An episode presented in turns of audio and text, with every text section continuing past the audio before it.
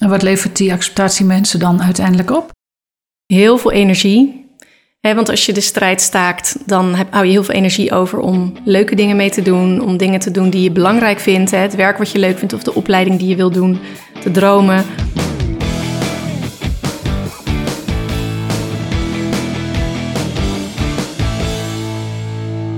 Dag allemaal, leuk dat je weer luistert naar Buikspraak, de podcast over het leven met IBD. Ik ben Ingeborg Kuijs, gespreksleider van deze serie podcast en naast mij zit Irene.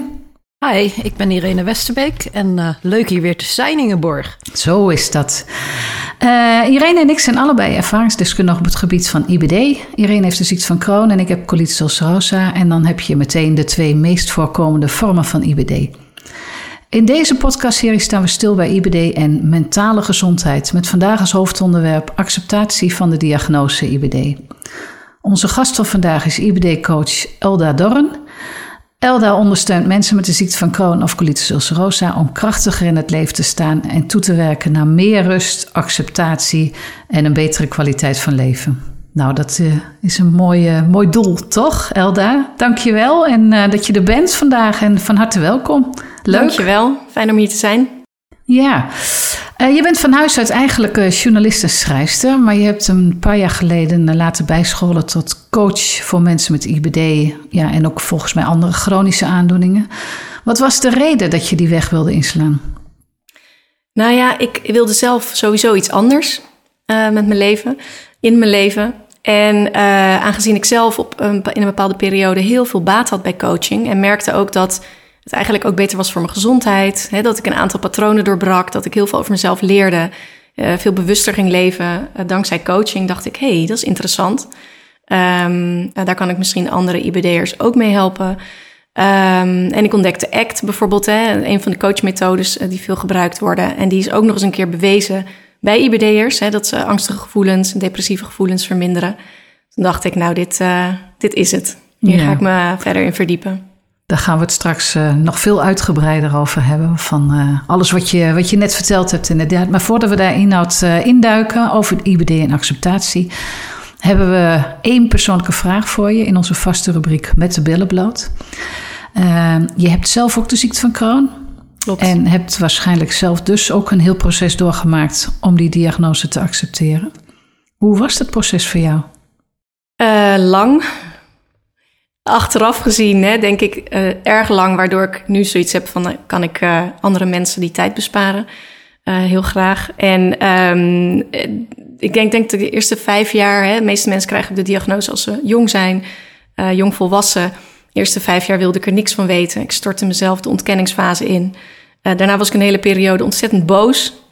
Uh, en toen ging ik eigenlijk naar uh, mezelf erg zielig voelen. Dus dat heeft, dat heeft best wel lang geduurd. En, en dat is een beetje het proces wat ik heb doorlopen.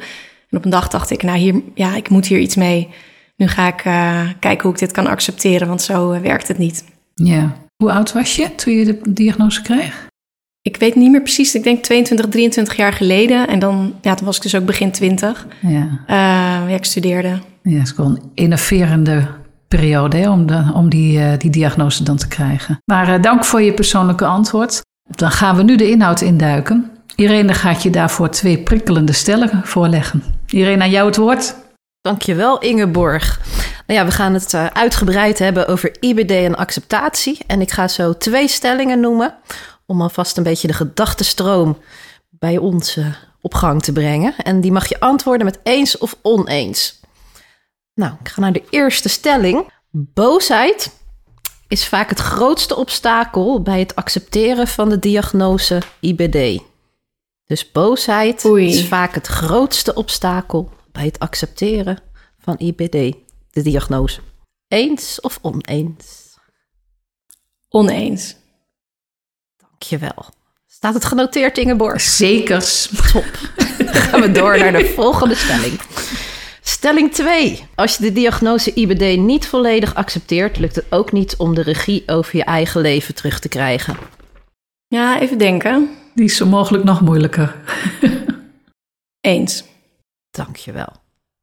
Ja, wel ingewikkelde stellingen, dames. Ja, ik zag een heel bedenkelijk gezicht inderdaad, ja. Maar dat snap ik helemaal, want toen ik ze zag, dacht ik er ook zo over inderdaad. Ik vind ze ook moeilijk te beantwoorden. Ja, er zit wel een eh, ja maar bij inderdaad. Ja, maar dat gaan we- precies, ja. ja. maar dat gaan we nu uh, Maar dat is gaan ook we nu de bedoeling, hè? Om die gedachtenstroom Ja, te brengen. ja, ja, ja, zeker. Dus daar hebben we nu alle tijd voor. Mooi. We gaan naar de eerste stelling. En die was: boosheid is vaak het grootste obstakel voor acceptatie van de diagnose IBD. Nou, jouw antwoord was daarop eh, oneens. Met Ja. eh, een heel bedenkelijk gezicht, inderdaad. Je wilt hem vast toelichten. Ja, kijk, er zijn zo ontzettend veel ehm, redenen hè, waarom je iets niet wil accepteren. Ehm, boosheid is daar misschien één van, of is er misschien een uiting van. Ehm, maar je hebt, ja, we, we kunnen het er straks nog over hebben, hè, wat, wat allerlei vormen van verzet zijn. Ehm, en en waarom je het zo moeilijk vindt om te accepteren. Dus ik denk dat boosheid een van de uitingen is ehm, ja, van, van niet accepteren van verzet. Ja, Ja. dus dan, dat is, ja, dan komt er dus nog wat bij, inderdaad. Maar is het überhaupt mogelijk om die diagnose 100% te accepteren? Ja, dat denk ik wel. Ja. Ja, ik denk dat je ehm, eh, kan accepteren dat er iets mis is met je lijf. Hè, of dat er iets eh, zich openbaart. Dat je ergens last van hebt. En dat je ehm, ja, daar, daar wel mee kan leven, zeg maar. Ik geloof wel dat het kan. En wat levert die acceptatie mensen dan uiteindelijk op? Heel veel energie. Hè, want als je de strijd staakt, dan heb, hou je heel veel energie over om leuke dingen mee te doen. Om dingen te doen die je belangrijk vindt. Hè, het werk wat je leuk vindt of de opleiding die je wil doen. Te dromen. Ik denk ook dat het tijd, daarmee ook tijd oplevert. Wat rust in je hoofd, omdat je niet continu daarmee bezig bent. Ehm, ja, en al met al denk ik dat je gewoon een net, net wat lichter leeft. Hè? Een lichter leven levert het op. Eh, vechten kost heel veel energie en aandacht eh, en kracht. Die je wel eigenlijk ja, heel goed kan gebruiken voor andere dingen eigenlijk. En heb je een idee, eh, in jouw praktijk struggelen er veel mensen met acceptatie? Is dat iets heel moeilijks? Ja, iedereen. En want je natuurlijke reactie als je zoiets krijgt, het is, het is een ziekte, het is gewoon niet leuk. Je wil het niet, je wil er vanaf. En eh, dat is dus een menselijke reactie. Ik denk dat er, eh, nee, dat er niemand is die er, die, er, die er zich niet tegen verzet. Die er fluitend Ehm, doorheen gaat. Ja, ja, en ik vergelijk het wel eens met eh, drijfzand. Dat is misschien een gekke vergelijking, maar hè, als je in drijfzand terechtkomt, ehm, is je eerste reactie van je lijf, het is een overlevingsreactie. Je wil het niet, je wil er van weg, je gaat spartelen, je begint helemaal te, in paniek te raken. En dat doe je eigenlijk ook als je zoiets hoort of als je lijf niet meewerkt. Terwijl bijvoorbeeld in drijfstand eh, is het super belangrijk dat je eigenlijk stil blijft liggen. Dat je je eraan overgeeft. En dan heb je nog kans om eruit te komen. En dat is eigenlijk in het echte leven ook. Hè. Als je ontzettend gaat verzetten tegen dingen, ehm, dan komt het vaak heel hard terug. Hè. Dan, en het kost je heel veel energie, dat gevecht. Dus, dus het gaat echt tegen je natuur in, dat accepteren. Hey, en verzet, hoe zie jij dan, eh, wat zijn daden van verzet die jij voorbij ziet komen bij IBD'ers? Nou ja, wel die boosheid die die je wel noemde. Ben ik, heb ik ook een hele, hele periode lang gehad. Maar ik zie ook bijvoorbeeld mensen eh, die heel erg gaan piekeren. Ehm, hè, vroeger had ik dat ook als ik op de wc zat met krampen en diarree. En dan ging ik helemaal ging een soort circus aan in mijn hoofd. En dan eh, verdorie, en waarom lukt dit niet? En, wat, eh, en morgen moet ik die afspraak afzeggen. En wat heb ik fout gedaan? Wat had ik anders moeten eten? En dus dat is ook een soort ehm, het brein dat aangaat en een soort piekergedachte gaat genereren. Eh, dat is ook een vorm van verzet. Je hebt mensen die heel erg zich in hun werk storten, die, die, die eh, echt workaholic worden of zichzelf gaan uitputten met, met zorgen voor anderen in plaats van voor zichzelf. Er zijn echt eh, zo ontzettend veel ehm, ja, manieren om, om je te verzetten. Ehm, Maar het heeft dus ook te maken met kennis. Want op het moment, als je, die, als je die metafoor pakt, of die vergelijking pakt van het drijfzand, zeg maar. Op het moment dat je niet weet dat je rustig moet blijven liggen, weet je ook niet eh, hoe je eruit komt, zeg maar. Dus in dit geval, in het Ja, geval klopt. van IBD is het, eh, nou, op het moment dat je weet van, ja, ik moet, ik die, die boosheid of dat circus in jouw hoofd, zeg maar, dat maakt eigenlijk dat de energie allemaal gaat naar dingen die jouw eh, IBD niet beter maken, of in ieder geval rustiger maken. Ja, dan, dan raak je eigenlijk alleen maar verder van huis. ja, zeker. Dus het heeft ook te maken met kennis. Ja, en daarom is het zo fijn dat bijvoorbeeld ACT nu zo bekend is. Hè. Veel verpleegkundigen doen een opleiding in, eh, dus dat heet eh, Acceptance and Commitment Therapy, eh, waar ik het eerder over had. Ehm, het is zo, zo belangrijk dat nu ook veel zorgprofessionals weten dat acceptatie heel belangrijk is. Dat dat wat algemener bekend is. Ik kreeg natuurlijk 22, 23 jaar geleden de diagnose. Toen was er ja, vrij weinig aandacht voor de mens achter de patiënt. En dat is nu gelukkig echt een stuk beter. Dus daar, uh, de, de uh, patiëntenvereniging heeft er folders over. Er is heel veel aandacht voor de psychosociale kant van chronisch ziek zijn. Dus dat is fijn. Hey, en hoe help jij dan mensen met hun vormen van verzet de baas te worden? Ja, ik, ik gebruik dus veel ACT daarom, hè, want het heet niet, niet voor niks acceptance en commitment therapy. Dus je accepteert wat je niet kan veranderen en je committeert je aan wat je echt belangrijk vindt in je leven. Is dat wat um, ACT is? Ja, dat want is je hebt het nu een paar beschrijving. Ja. ja. dus dat is een, een, een coachingstherapie, zeg maar, een vorm ja. van coaching. Ja, ja, klopt. Ik gebruik nog veel meer methoden hoor. Maar dit is wel de basis, omdat het heel erg over acceptatie gaat. Mm -hmm. um, en ik zeg altijd acceptatie, uh, het is een proces, het is een training. Dus hoe ik dat doe is, we kijken natuurlijk naar wat je vormen van verzet zijn, wat je belemmerende overtuigingen zijn, uh, wat je niet helpende gedrag is. En dan leer ik je om daarmee te stoppen. En het is heel moeilijk om daarmee te stoppen. Want hè, op het moment dat je bijvoorbeeld niet piekert... of niet die reep chocola pakt of niet uh, gaat Netflixen... want dat is natuurlijk ook een vorm van uh, verzet, afleiding zoeken... Uh, dan komt er natuurlijk een soort oncomfortabel gevoel in je lijf... want je bent zo gewend om dat wel te doen. En dan help ik je dus ook om te zijn eigenlijk met dat oncomfortabele gevoel. Um, dus mindful eigenlijk zijn en met zelfcompassie kijken naar je struggle eigenlijk op dat vlak. En, en dan wordt het steeds makkelijker... Dus um, het is echt een training. En dan worden ze dus gelukkiger. Nou ja, uiteindelijk wel. En, maar het gaat natuurlijk niet om dat je eh, alleen maar blij bent. Want je mag nog steeds heel erg balen van je ziekte. Mm-hmm. Het is natuurlijk nog steeds niet leuk. Mm-hmm. Alleen je kan dan uh, een punt bereiken waarop je gewoon baalt. En verder niks. He, dan gewoon mm. weer verder met je leven. Het klinkt natuurlijk tegenstrijdig. Hè? Dus dat je je ziekte accepteert. Dat je erin berust. En dat je je dan beter gaat voelen. Dus dat vind ik ook wel interessant om altijd even te vertellen. Van uh, acceptatie is natuurlijk niet bij de pakken gaan neerzitten, op de bank gaan liggen met een zak chips en denken laat maar allemaal. Mm-hmm. Uh, het is juist een actief proces eigenlijk van bewustwording. Um, maar het klinkt heel gek. Hè? Mensen zeggen van ja, maar als ik het accepteer, dan ga ik me alleen maar slechter voelen. Ja. En dat is, uh, het is juist het omgekeerde. Misschien juist naar de balans tussen vechten en dansen zoeken. Ja, ja. Want het is natuurlijk, want ik zit een beetje na te denken, want ik vind natuurlijk dat boosheid, dat klinkt gelijk zo agressief. Terwijl boosheid heeft ook natuurlijk een hele nuttige functie om met bepaalde emoties te dealen. Zeker. Maar wat je vertelde over dat piekeren, van zou angst ook niet een van de grootste uh, beperken, beperkende factoren zijn bij het accepteren van een diagnose? Ja, absoluut. En welke angsten bedoel jij specifiek? Nou, angst voor de toekomst. Ik denk angst om weer ziek te worden of angst om pijn te voelen. Ja. Angst om dingen te moeten doorleven. Ja. Nooit meer je oude leven terug te krijgen. Ja, absoluut. En wat ik ook veel zie is dat mensen daardoor ook uh, doorslaan soms in diëten, in sporten, in, in uh, therapieën, in dingen. En um, in plaats van dat ze hè, dat dat een, op een ontspannen manier gaat, zich daar heel erg in vastbijten, ook vanuit een soort angst. Mm -hmm. uh, dat noem ik wel eens spiritueel shoppen. Hè, dat je alles gaat proberen. Um, mm. Maar dat is ook, eigenlijk ook een vorm van ontwijking. Ontwijking ja. van wat er eigenlijk is. Maar ja, het is ook wel logisch. Absoluut. Want het zijn ook je strohalmen hè, om te kijken. Ja. Ik, je wilt weer terug naar dat oude leven. Ja, en ja. dan gaat het inderdaad over de balans. Hè. Als, je het, als je het op een ontspannen manier doet, op een inspirerende manier... Zoals Irene. nou. Met sport of dieet of wat dan ook. Ik kom ook nog nee, regelmatig met obstakels tegen. je vormen van verzet. ja. ja, maar het is, een, het is een gevaar. En wat er, wat er ook gevaarlijk aan is, aan dit soort, hè, dat, dat het krampachtig wordt. Maar ook dat je jezelf de schuld gaat geven als het niet lukt. Ja. Hè, dat je dan gaat denken, wat heb ik fout gedaan? Met, met, met die zweep uh, jezelf uh, slaan. Ja. Dat is natuurlijk ook niet de bedoeling. Dat, dat, dat kost ook weer energie. En, uh, ja, het gaat dus om een ja. goede balans ook. Nou, we gaan naar de tweede stelling. En die was: als je de diagnose IBD niet volledig accepteert, lukt het ook niet om de regie over je eigen leven terug te krijgen. En daar vind ik het woord leven moeten we misschien een beetje. Ik denk dat het gaat om het leven met IBD, een leven met IBD terug te krijgen. Um, nou ja, goed, ook jouw antwoord daarop was um, bedenkelijk volgens mij. Maar uiteindelijk ja. toch uh, eens. Heb je het be uh, beantwoord met eens?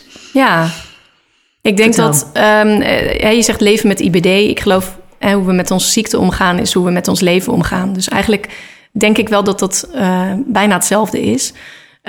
Ik vind acceptatie en regie heel veel met elkaar te maken hebben. Uh, want als je aanvaardt wat er is, en dan kan je ook hè, de touwtjes in handen nemen. Dus aan de ene kant uh, geloof ik dat je altijd een keuze hebt. Um, en tegelijkertijd komt daar ook wel bij kijken dat je um, een soort van verantwoordelijkheid neemt voor, voor wat je overkomt. Hè? Dus uh, ja, dat, ook dat klinkt weer tegenstrijdig, maar um, daarom heb ik ja gezegd. Omdat ik elke vorm van strijd zorgt ervoor dat je niet je leven kan leven zoals je dat wil. Ja. Hè? Dus dat je weer blijft hangen in, dat, in dat, uh, die boosheid of dat verzet. Blijven, of... blijven het obstakels. Ja, zeker. Ja, ja. En wat is dan absoluut essentieel voor mensen met IBD om die regie over hun eigen leven weer terug te krijgen? Um, Ga, gaat het alleen om acceptatie bijvoorbeeld, maar ook, of, of ook om begrip vanuit de omgeving of voldoende aanpassingsvermogen bijvoorbeeld? Ja, dat speelt wel mee, maar ik coach natuurlijk IBD'ers en niet hun omgeving. Dus wat ik probeer is mensen heel erg um, in hun kracht te krijgen. Hè? Zorg dat ze zichzelf krachtig voelen, um, dat ze goed hun behoeften kunnen aangeven. En wat, mij, wat voor mij essentieel is, denk ik dat gevoel van regie. Het is niet zozeer hè, um, keuzes maken, maar wel het gevoel hebben dat jij uh, erboven staat. Dus dat je je niet overspoeld wordt door de situatie, dat je je niet klein voelt. Dus dat je het gevoel hebt dat je altijd een keuze hebt, uh, zelfs als je er geen, geen maakt. Ja, als je geen keuze maakt, geen beslissing neemt, neem je er eigenlijk ook één. Mm-hmm. Uh, dus ik leer mensen eigenlijk uitzoomen uit de situatie en kijken van wat zijn mijn opties. Ja.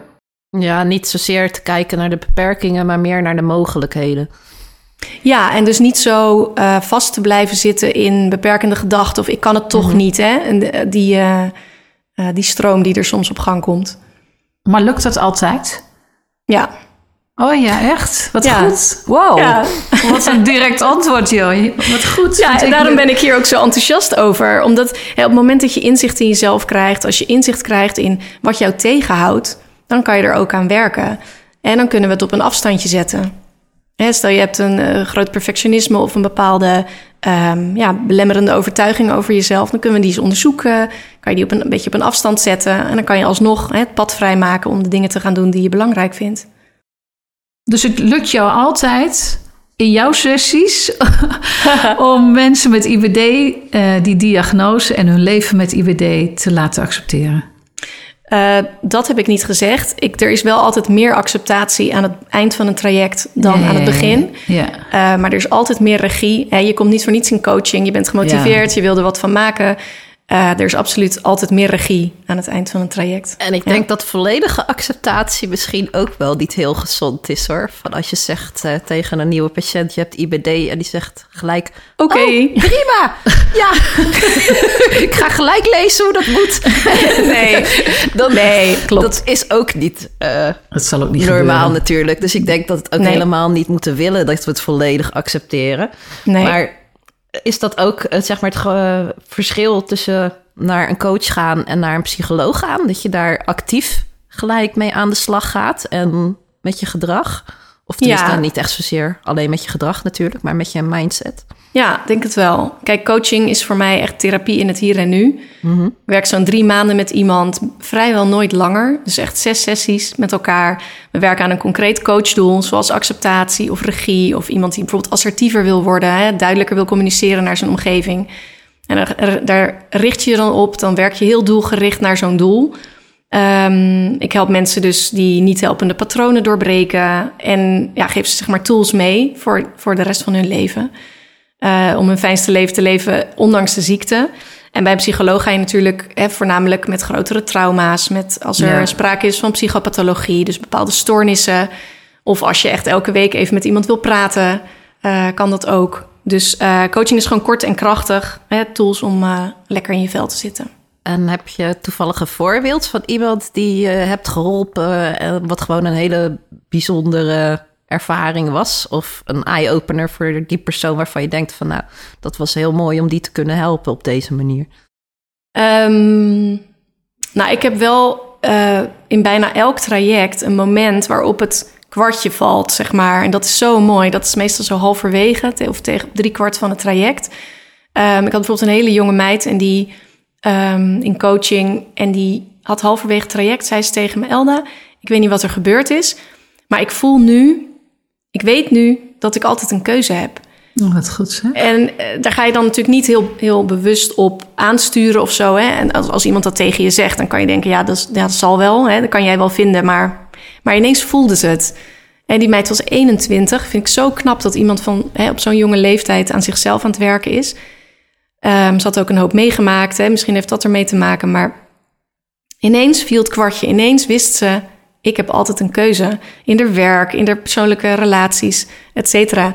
Ehm, nou, dat is zo'n bevrijding. Dat, dat, dat maakt zoveel mogelijk eh, in, in het leven van iemand. Mooi. Er was heel veel ballast weg of zo, hè? Op zo'n moment. Ja, Maar, je, maar je, jij, jij koudt dat niet voor, zou ik haast zeggen. Kan ik me voorstellen. Je stuurt niet, maar ik denk dat je iemand door een bepaalde tools te geven... of in een bepaald... Ja, in een bepaalde nou ja, gesprek te gaan, dat je ze het zelf laat ontdekken of niet. absoluut. Het heeft, Ja, het heeft helemaal geen zin om tegen... van coachen. Ja, het heeft Ja. helemaal geen zin om tegen iemand te zeggen... joh, weet je wat jij moet doen? Ja. Eh, sterker nog, dat werkte averechts. Mhm. Dus eh, door middel van eh, bepaalde vraag, eh, eh, vra- eh, vraagtechnieken... en natuurlijk bepaalde oefeningen... ehm, ja, gaan we samen kijken. En dan vallen de kwartjes inderdaad bij de persoon zelf. Is zo iemand dan al bij de psycholoog geweest? Heel vaak wel. Ja. Ja, ik krijg veel mensen die eh, bij me komen en zeggen van... Nou, ik heb alles al geprobeerd. Ik ben ook in therapie geweest. Ik heb alles gedaan. En toch eh, loopt het stroef nog steeds. Merk ik dat ik niet het leven leef wat ik wil eh, leiden. Ehm, en dan komen ze bij mij ja, een beetje de, de puntjes op de i zetten, zeg maar. De echte Terwijl dat zo belangrijk is, hè? Dat, die eigenlijk, dat dit hele, hele coachingsgebeuren... dat je eigenlijk al zo, zoveel eerder in het traject aangeboden zou moeten krijgen. Het zou eigenlijk Ja, zo mooi zijn. Als Ja. iemand er behoefte aan heeft natuurlijk. Maar Ja, Maar wat ik heel erg mooi vind aan jou, jij hebt natuurlijk zelf ook IBD. ja. Merk je dat dat helpt in de dagelijkse praktijk? Of eh, dat jouw eh, cliënten daar meerwaarde aan ondervinden? Ja, absoluut. Ehm, het, ik denk dat het grootste voordeel eh, van het feit dat ik IBD heb, is eh, het vertrouwen. Dus Ja. mensen maken sneller die stap om bij mij te komen, schamen zich niet voor de dingen die ze vertellen. Eh, poep is normaal bij mij. Hè? Ehm, ik knipper niet met mijn ogen als mensen het over vistels of aanbijen of eh, nee. ehm, diarree of andere vervelende dingen hebben, ongelukjes, calprowaarden. Ehm, dus ik denk dat voor, vooral heel veel vertrouwen wekt. Het idee van, ach, deze vrouw weet waar ik, waar ik het over heb. Deze, ze voelt het ook. eh, Nee, je bent een wat lotgenoot. ik voel. Ja. Ja, Niet alleen een coach, maar ook een lotgenoot. Ja ervaringsdeskundige. Eh, Elda, dankjewel. We zijn aan het eind van deze podcast. Dankjewel voor dit leerzame en open gesprek. Eh, het was weer eh, erg gezellig en ehm, zeker leerzaam, absoluut. Irene, heb jij nog een door eye-opener van de aflevering ontdekt? Is er iets wat jij denkt, oh wauw, dat wist ik niet. En dat eh toch wel erg gaaf om te horen. Nou, het meeste wist ik natuurlijk wel, omdat je zelf ook een eh, pittig acceptatieproces hebt eh, doorleefd. Maar ik denk wel dat het gewoon waar we al ja, in dit seizoen telkens op uitkomen, is dat je heel jong of heel vroeg in de diagnose eigenlijk al aan de bel moet trekken of voor hulp bij het mentale stukje. En dat dat zoveel tijd op de langere termijn kan schelen. En ja, accepteren is gewoon iets heel moeilijks, want het is niet leuk. En Nee. ja, dat verhaal van het drijfzand vond ik wel een hele mooie metafoor. Van wees maar eens dapper genoeg om stil te blijven liggen. Ja. En Ja. ik denk dat dat echt heel erg moeilijk is. En dat mensen daar eh, het meeste begeleiding in nodig hebben. Absoluut. Want je gaat of spartelen of tegenwerken. Het is heel logisch en menselijk. En, eh, Ja. en daarom vind ik dat eh, coaching wel een hele mooie toevoeging aan het aanbod wat er al is. Zeker. Elda, dankjewel. En eh, heel veel succes met je prachtige werk. Ik hoop dat je nog heel veel mensen met IBD mag begeleiden. Nou, dank jullie wel. Bedankt voor het luisteren naar deze aflevering van Buikspraak. Wil je meer weten over de genoemde onderwerpen? Kijk dan even naar de beschrijving van deze podcast in de app. Rest ons niets anders dan te zeggen tot de volgende aflevering van Buikspraak.